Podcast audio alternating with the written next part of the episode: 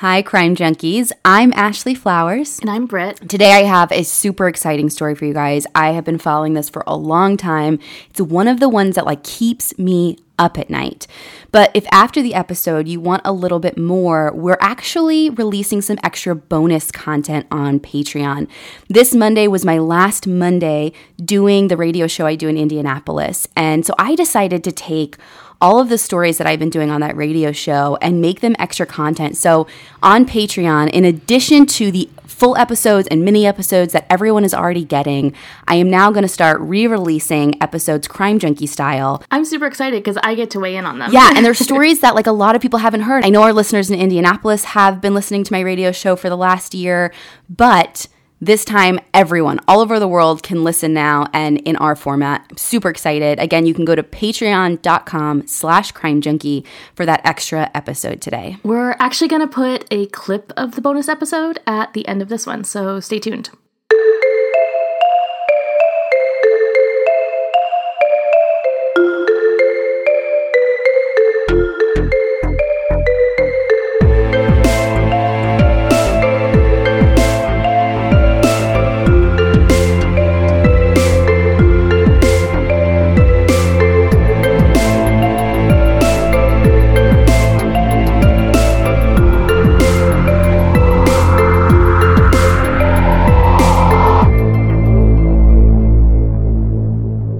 Today's story, I am taking you to Naples, Florida in January of 2004.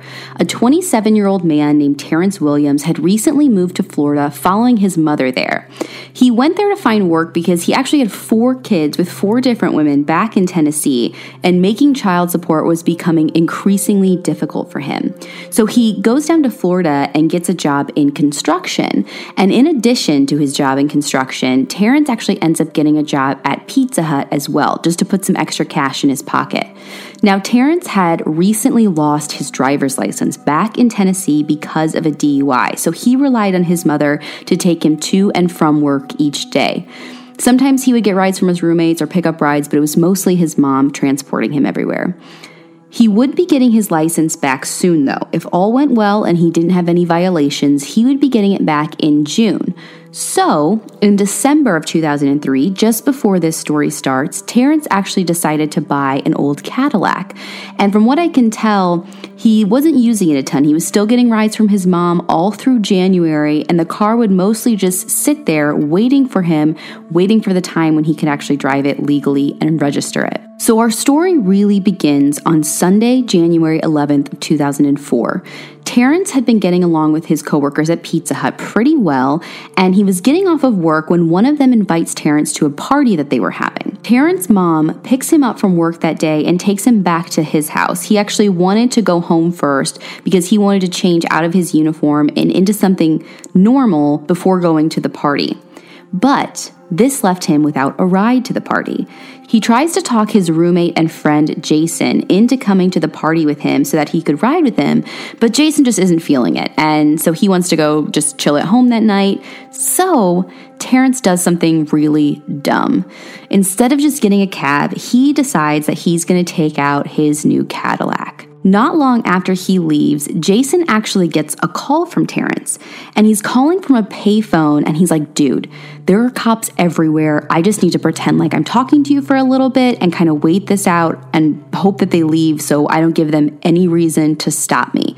So the two of them kind of chat on the phone for a bit, and finally, Terrance is like, okay, it's all clear. I'm going to talk to you later. Jason doesn't realize this at the time, but this is the last time he would talk to Terrance. And he has no reason to think that Terrance would try and call him later. So when he goes to bed that night, he leaves his cell phone in the living room. Now, when Jason wakes up the next morning, Terrance isn't home. And this isn't super weird right away, though, because Terrance would go away for days at a time sometimes, and he would stay with other people, stay with friends, stay with his mom. It was just part of their normal routine not to see one another sometimes. But what is a little off is that Jason had some missed calls from an unknown number on his cell phone around 4 a.m. When he calls this number back, it's actually one of Terrance's coworkers from Pizza Hut, and she didn't know why Terrance would have been calling him or using her phone, and she said that he actually left the party sometime between 5 and 6 in the morning on the 12th. Jason is thinking that maybe he was calling for a ride, but clearly Terrance ended up leaving on his own, so he doesn't think too hard on it. But when Terrance still isn't back on Tuesday, he reaches out to Terrance's mom by email just to see if maybe she had seen or spoken to him, because something is just making him feel off about this whole situation. When he hears back from her, she hadn't talked to him at all. And to her, this is a sign that something is really wrong.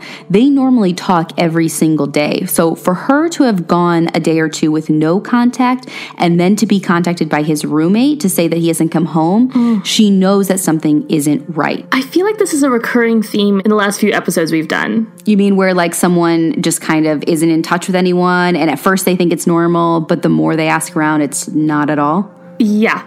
Yes. so for the next day, Jason and Terrance's mom start calling around friends, hospitals, jails, literally anywhere Terrance might be. And they call into his work and find out that he's missed work all three days Monday, Tuesday, and Wednesday. Mm. Once his mom learns this, she goes to a branch of the Collier County Sheriff's Office to report him missing. And here's something we also have heard before. They give her a response that is all too familiar. No. And they're basically like, listen, he's a grown adult. He doesn't have to check in with you. He doesn't have to talk to you every day. So if you haven't seen him in a month, then come back and let's talk. A month? A month. That's so long. Yeah, but and his mom is not having this. So she doesn't blow up or she doesn't make a scene. What she does is she puts an army on it. She calls all of her family back in Tennessee and starts having them call around to all of the same hospitals, all of the same jails, all of the same sheriff's offices and dispatchers. And this is proof of what we said in our If I Go Missing episode. The squeaky wheel gets the grease because yeah. the sheriff's office said that because of the sheer volume of calls that they were getting, they couldn't ignore it. Exactly. They said, We decided to take this seriously.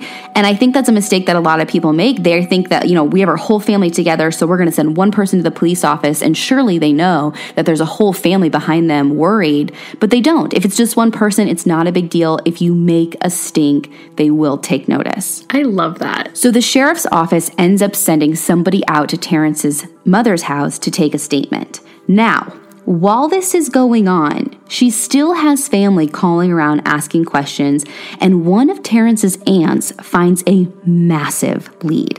She finds out that Terrance's car had been towed from a cemetery on the 12th, the day that he was last seen. I'm sorry, what? Yes, apparently it was obstructing traffic and seemed to have been abandoned, so a deputy ordered a tow. When they go check out the car, sure enough, it's his. His jacket was inside, a carton of his brand of cigarettes were inside. It's just like he vanished into thin air. They find out that the car was towed, in fact, on the 12th around noon, and this was the same day, again, that he was last seen leaving that party around 5 or 6 in the morning. Now, even though his car was towed, from the looks of it, it seemed like the car had been completely abandoned because there was no incident report or arrest record to go along with the tow, which you would have expected to see if there was a person in the car, and especially if that person was driving an unregistered car without a driver's license. So the family decided to go to the cemetery and actually talk to the people working there to see if they remember seeing anything. And they do. According to their version, Terrance was with the car. They said that a deputy had his emergency lights on but no siren and had pulled over the Cadillac into the parking lot. From what it looked like where they were kind of far away, it seemed like the deputy had asked this guy for some kind of ID and then ended up putting this guy in the back of his car. Now, the deputy then actually came up to the people working and asked if he could leave the car here for a bit and then he would come back or have it towed. And they said, Yeah, that's fine. And he was back somewhere somewhere within 15 minutes to one hour where he gets the car, moves it from a parking spot to the side of the road where it obstructed traffic, and then he tosses the keys outside of the car and drives away. So now the family has a witness saying that Terrance was in the back of this deputy's car. So they want to talk to that deputy to find out what interaction he had with Terrance and where he took him. Deputy Steve Calkins is the one who took this report, who called for the tow. And so it's actually his day off, like once this all comes to a head. So a dispatcher ends up calling him, and the whole interaction just like isn't awesome. So I have a transcript of part of the call, which we can read for you. I hate to bother you at home on your day off, but this woman here has been bothering us all day. You towed a car from Vanderbilt and a hundred. Do you remember it? Uh, no. Do you remember? She said it was near a cemetery? Cemetery. At this point, Calkins assures the dispatcher that there was no one with the vehicle. Uh, well, somebody at the cemetery is telling the mother that you picked up the driver and he's been missing since Monday. Oh, for Pete's sake.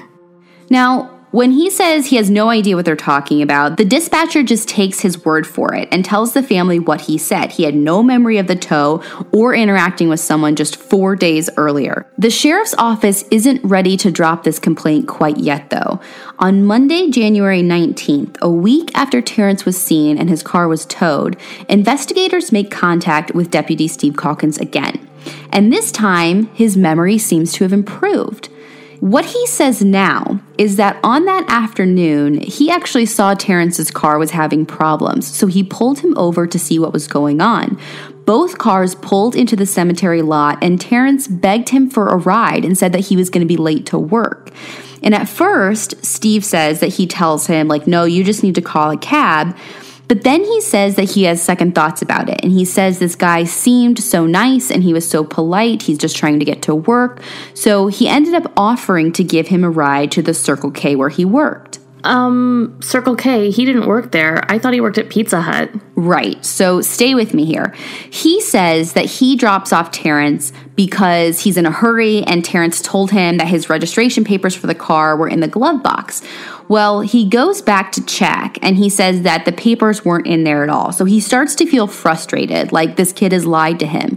So he calls the Circle K and they say that no one by that name works there, which we know. So now he's even more upset. He's like, This kid has lied to me. So, this is when Deputy Calkins says he moves the car to the street and he says he doesn't do it to make it look abandoned. He says that he did it so that way when he called to have it towed, the towing company would have better access to it. Now, Terrance's mom doesn't buy this story for a second.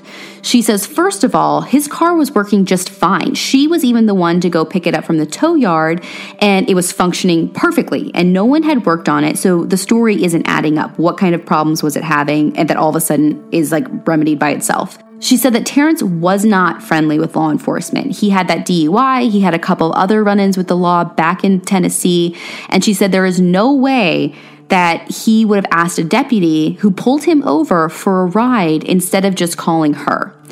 Now, something that I can't quite shake either that I don't hear be brought up in like any of the message boards or documentaries on this is I find it super strange that Deputy Steve Calkins had Terrance's keys at all. Like that to me doesn't fit in with the deputy's story. He says, okay, the car was breaking down, so I go take this kid to what I thought was his work and he gets out. But in what world, like if that actually had happened, if my car's broken down, I get a ride from a cop somewhere, like I would take my keys with me because I'm going to go figure out like have someone give me a ride, figure out how to fix my car. Why would he be leaving the keys with the deputy? Yeah, it makes zero sense. Right. So again, n- nothing really to solve there, but just one of those points that I haven't seen anyone make, but like has been itching my brain. So, investigators doing their jobs decide to pull the security footage from the Circle K. You say you dropped him off, well, then we should be able to see him there. But there is no Terrance, there's no Deputy Calkins anywhere on the footage from that day. About the same time, the family decides to file a complaint against Deputy Calkins. They think that he's lying and that he didn't follow proper protocol, so internal affairs is actually brought in. Mind you, once the sheriff's office had to start looking at one of their own, they actually had already brought in the Florida Department of Law Enforcement and the FBI to oversee the investigation to avoid any kind of accusations of a cover up, which was like super smart on their part. Uh, yeah, that's very, very smart. Yes. But now they also have to bring in Internal Affairs once this complaint has been filed. And once Internal Affairs takes a look at this complaint, they are extremely unnerved because they had just closed an eerily similar complaint against the exact same deputy. You see, back in October, just three months before Terrance disappeared, another man had gone missing. A 23 year old man named Felipe Santos was living outside of Naples, Florida, and would drive into the city each day to work a job in construction. Now, the problem with this was that Felipe was an illegal immigrant, so he was unable to get a driver's license or be insured. So on Tuesday, October 14th of 2003, when Felipe got into a car accident while driving to work with his brother, I'm sure his heart just sank into his butt. but he didn't try to run from the accident. He actually pulled over with the other driver whom he'd hit, and she flagged down a passing patrol car. And in that patrol car was Deputy Steve Calkins. And according to the other driver, Felipe was put into the back of Deputy Calkins' car. And to this day, Felipe has not been seen again. Now, when the family heard that Felipe was put in the car, they fully expected him to be arrested and perhaps even subject to deportation. So, right when they find out about this, they go to the local jail. But Felipe isn't there. They try asking around, but they're not really getting anywhere, and it's two weeks before they get a copy of the incident report, which has a narrative from Steve Calkins that says everyone at the site was amicable that he did put Felipe in the back of his car, but Felipe was so polite that he ended up dropping him off at a Circle K so he could get a ride home. Oh my God. Sound familiar? He did say, however, that he issued Felipe three citations that he would need to pay on and show up in court for. Now, when they talked to the other driver to verify Calkins' story, she says yes, he did get in the back of his car, but she said that it's it wasn't all amicable. In fact, it was Deputy Steve Calkins who seemed to be super upset and worked up over the whole accident. And at the site, he even said something in an angry tone about being so sick and tired of handling incidents instances like this with people who had no driver's license and no insurance. So Felipe's family filed both a missing person report and a complaint against Deputy Calkins. They said, listen, he should have been arrested, and if he would have been arrested, we would know where he was at right now. Now, mind you, Felipe was illegal, but he was not on police's radar at that point. When Calkins issued him that citation and then he didn't appear in court, because he was missing, that put him on law enforcement's radar, and now he had a warrant out for his arrest. So some people were looking at this and being like, well, of course he's not going to come back. See, he's just running from a law. He has an arrest warrant out. But like, it doesn't make sense. It's kind of like a chicken or an egg thing. Like, he disappeared before he got, got that citation, and they got the citation because he probably was with somebody who made him disappear and he would have gone to court had he been here, but he is not here. You know what I mean? but he was, but he had disappeared before the citation, which would call him to court. Yeah, like no, it's totally confusing. Yeah, so there, there was like some people being like, well, he has a reason not to show up, and everyone's like, no, like we're pretty sure he wasn't showing up before then, and, and like he didn't even know this is a thing. So Internal Affairs gets involved at this point for the first time in Deputy Calkins' career. And after two months of investigating, they find that Deputy Calkins should be exonerated from any wrongdoing. He was a deputy with 17 years of unblemished service, and sure, he didn't arrest the guy, but maybe he was just trying to be nice and give him another chance. And technically, he did nothing wrong that day, and he didn't do anything that was against their professional code. Now, Felipe's family gets a letter saying that Deputy Calkins has been cleared, and it is just 72 hours after they get that letter that Terrance went missing after his encounter with Calkins. Oh my God. So, this is a small department, and I think everyone was on edge when almost the exact same thing happened with another man in a similar situation. Internal Affairs processes Terrance's car and they said that they recovered some quote trace evidence, but they won't release what that was to the public. And really, if it's that small, I'm not sure it helps a ton because even Calkins eventually admitted to having moved his car into the road. So, like, I would expect some of his DNA to show up there, right? As you know, my greatest fear is that my ridiculous amount of hair shedding will get me in trouble.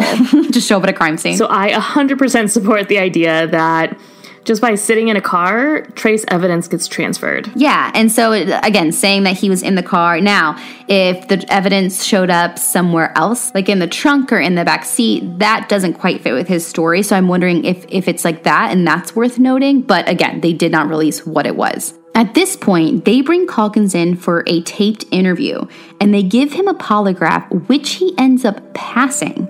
So they process his car too, and his car was immaculate. Now, they still don't have enough evidence to fire Calkins or even accuse him of foul play, so they keep running down leads and they keep watching him. They actually put a GPS tracker on his car, thinking that maybe if he did do something to these men, he would go back to where he took them.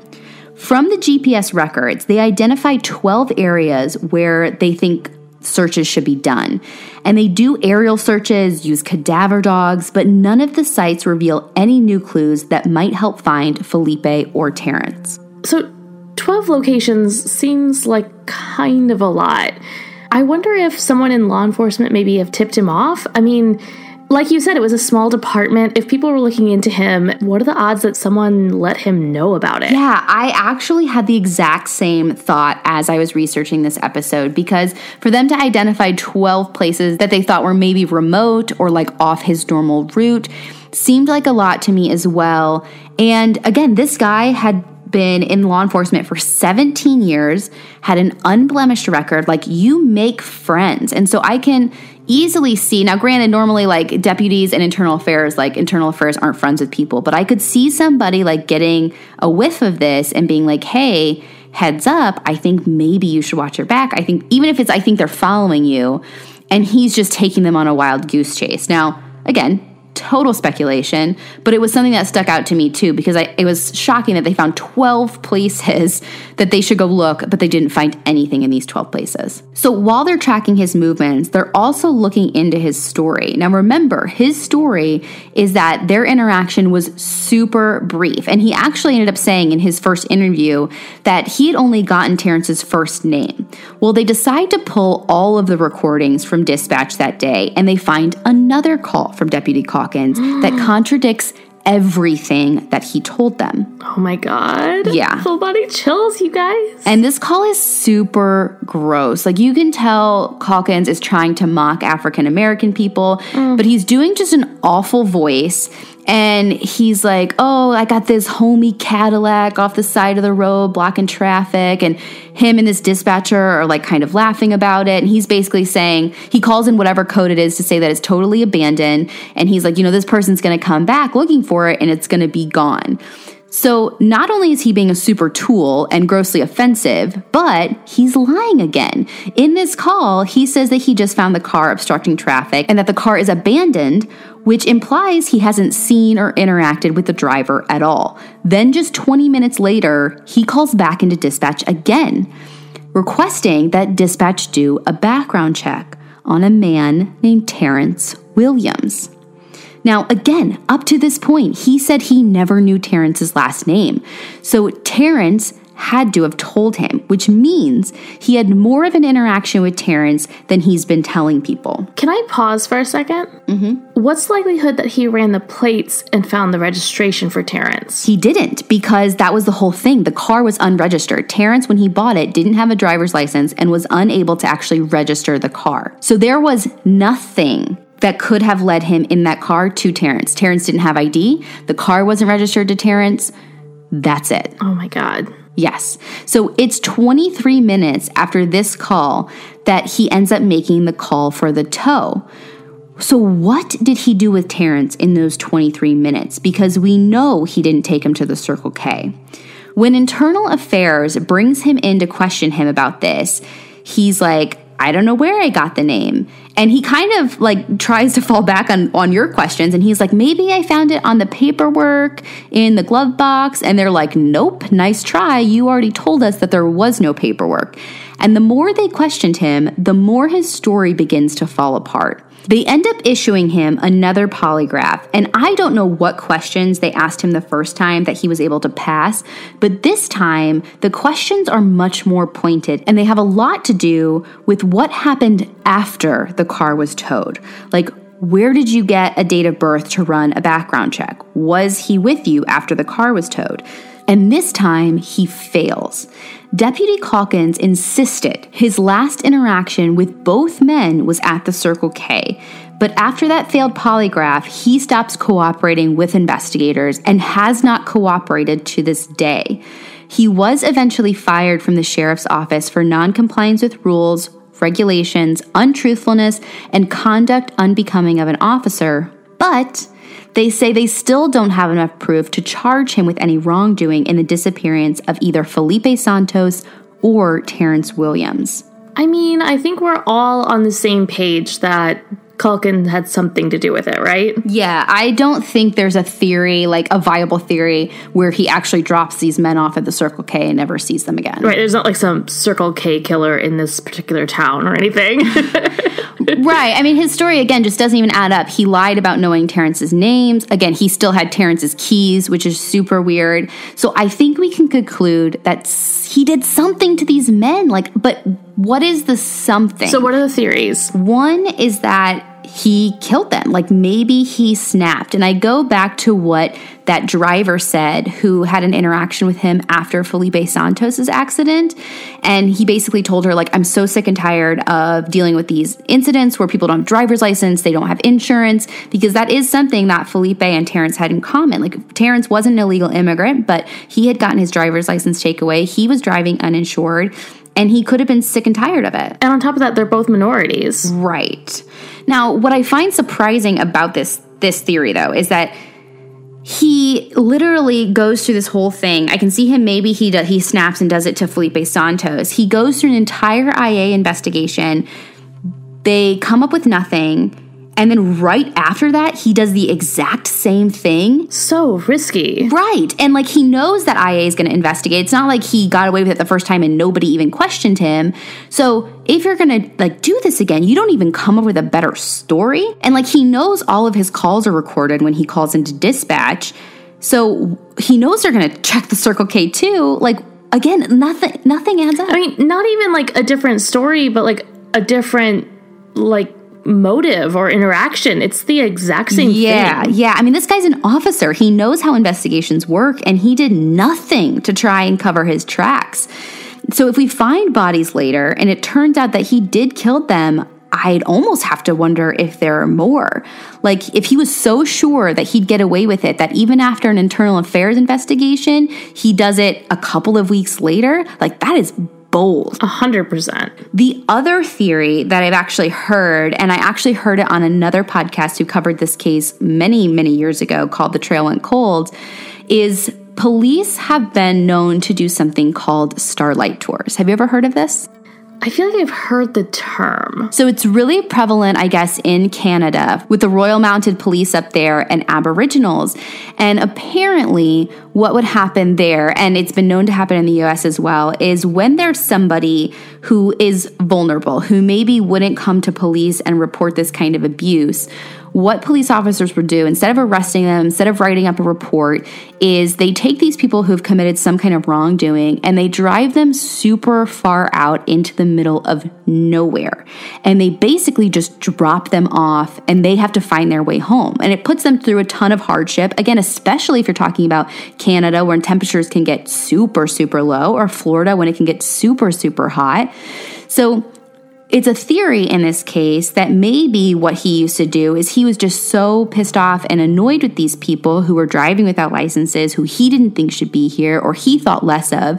So he would put them in his car, drive them miles and miles and miles away, and leave them.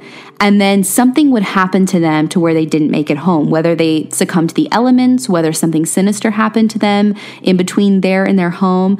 But that these two cases, they happen to be back to back, but that's why he kind of maybe was able to pass a polygraph sometimes is he technically didn't do anything to them, but he also left them in a very vulnerable situation. Oh my god. This is still though surprising to me because if Felipe Santos, if he took Felipe on a Starlight tour and then there was an internal affairs investigation, you think you'd clean up your act for a while and maybe not do that again if you know that, like, oh gosh, I dropped this guy off in the middle of nowhere and he actually might be dead. Yeah, right. But, but I, again, I don't know. Now, the one thing that I keep coming back to as well is I know they put a GPS tracker on his car after the men went missing, but I wonder if they did any kind of mileage tracker to see how far he could have driven the day that Terrance like was with him in his car because did he have other stops that day? Was there like just a chunk of time that he was missing? You would think it would give you some kind of radius to be like, okay, the men have to be within 20 miles, 100 miles. But but I don't know if that ever happened. So we don't know. Um, I think we can all agree that he had something to do with it, but until a body is found, I think we're going to be left with just questions and no answers. And the actor Tyler Perry actually got really invested in this case. And the last I heard, he's still offering a $100,000 reward to anyone who has information on this case that can lead to either them being found or an arrest. If you're in the Naples area, the FBI located in Tampa still has a team looking at this. They're not active, but the case file is still open. So you can call the Tampa FBI office. Uh, last I heard, that number was 866 838 1153.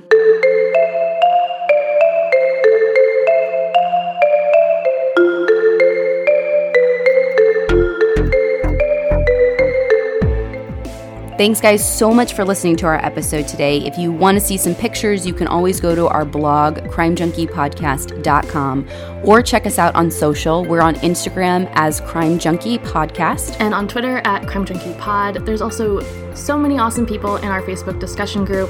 Just go to Facebook and search Crime Junkie Podcast Discussion Group. And don't forget, if you want an extra fix, you can go to Patreon. We released an extra mini episode for everybody today. And remember, after the credits, we're going to play a bonus clip from our Patreon episode.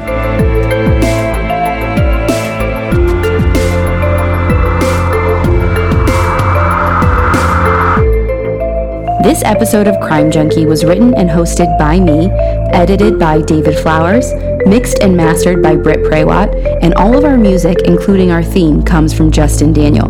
Crime Junkie is an Audio Chuck production. So, what do you think, Chuck? Do you approve?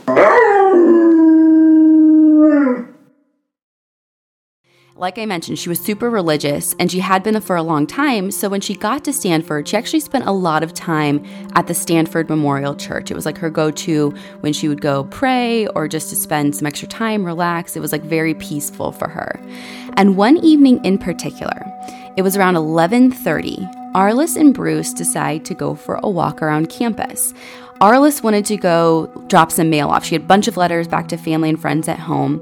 And so they were going to walk to the mailbox, which is like across campus. And it was October, so it was finally starting to get that like cool kind of crispness you only get in like October, November. Ugh, love it. Yes.